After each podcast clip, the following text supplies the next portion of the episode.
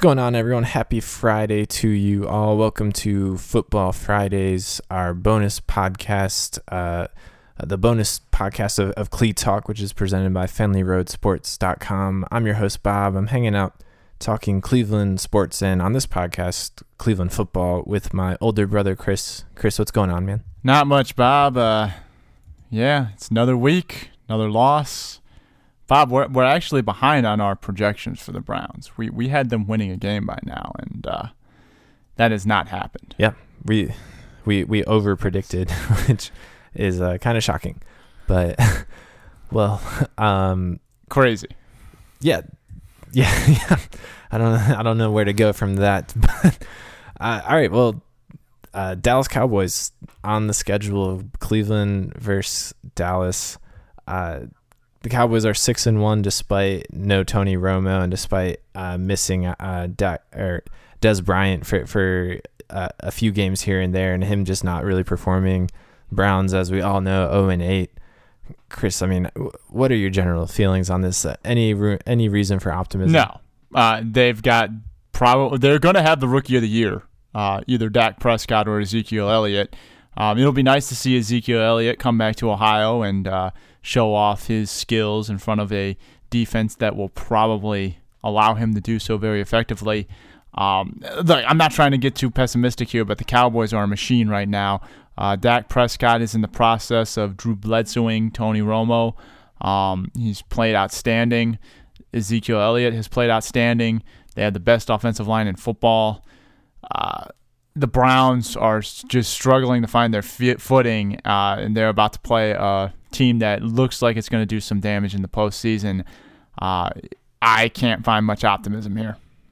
Yeah, you have a Cleveland Browns team that, um, relative to uh, other Browns teams, is a little bit better against the run, but they're still not not a good team. And you're going up against uh, what is still regarded as uh, if not the best offensive line in the, all of the NFL that is now blocking for the NFL's leading rusher in Ezekiel Elliott, a guy who had three straight 130 yard rushing games, came down a little bit uh, against the Eagles, but still uh, carried it for, for 52 yards, um, and they were able to pull out that win. Um, Dak Prescott ha- has looked great, but he has a, a very simple and easy job, and that's just give him the ball and let that offensive line open up big holes for Ezekiel Elliott to run through.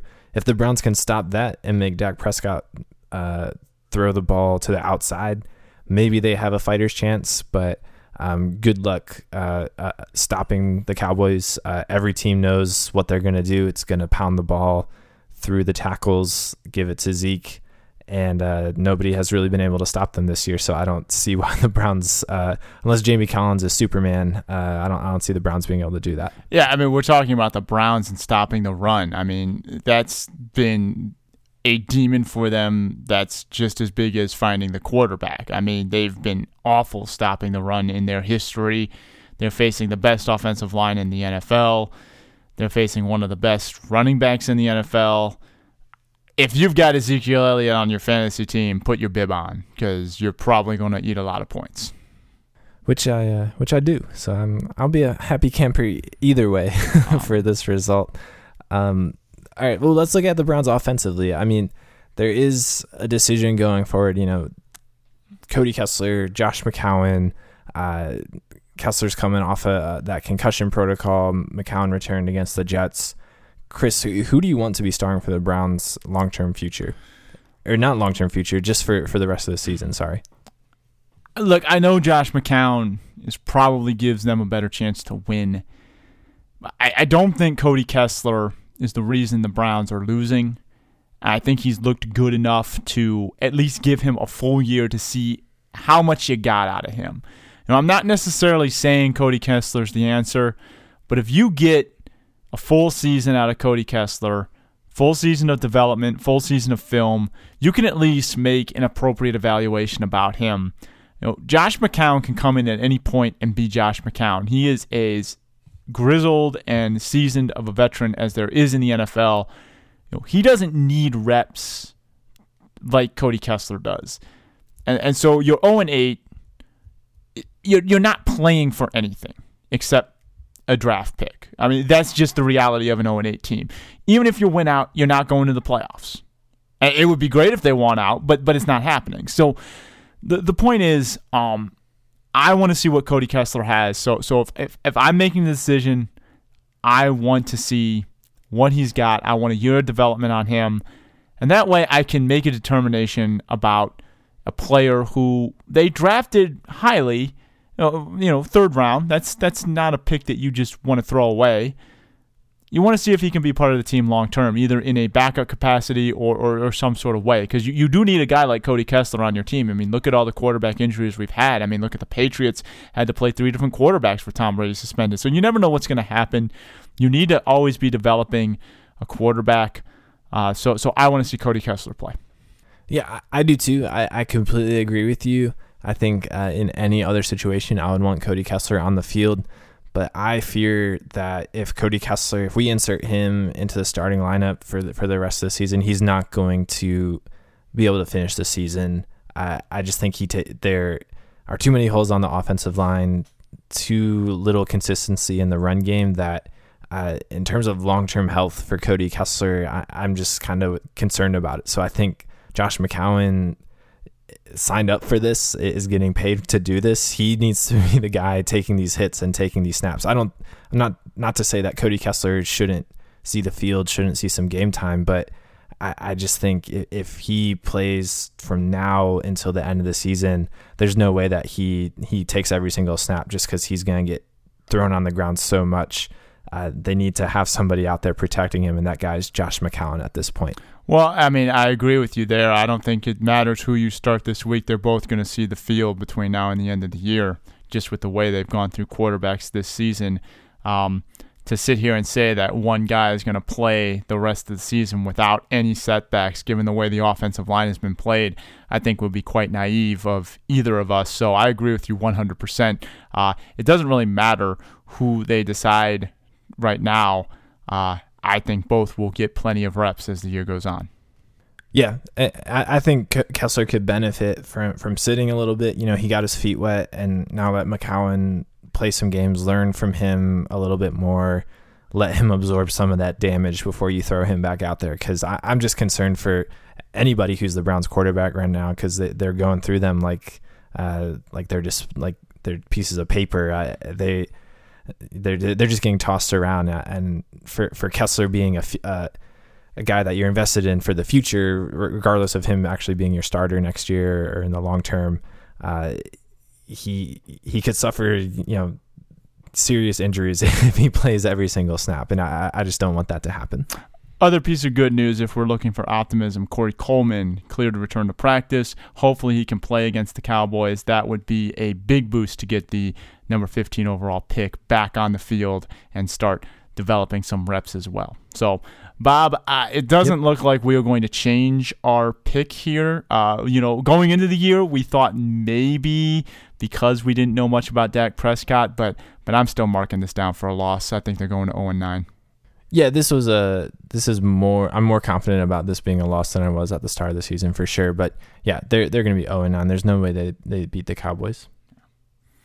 All right, switching gears. We talked about this on our main podcast, Bob, but but Ohio State has struggled uh, over the last month.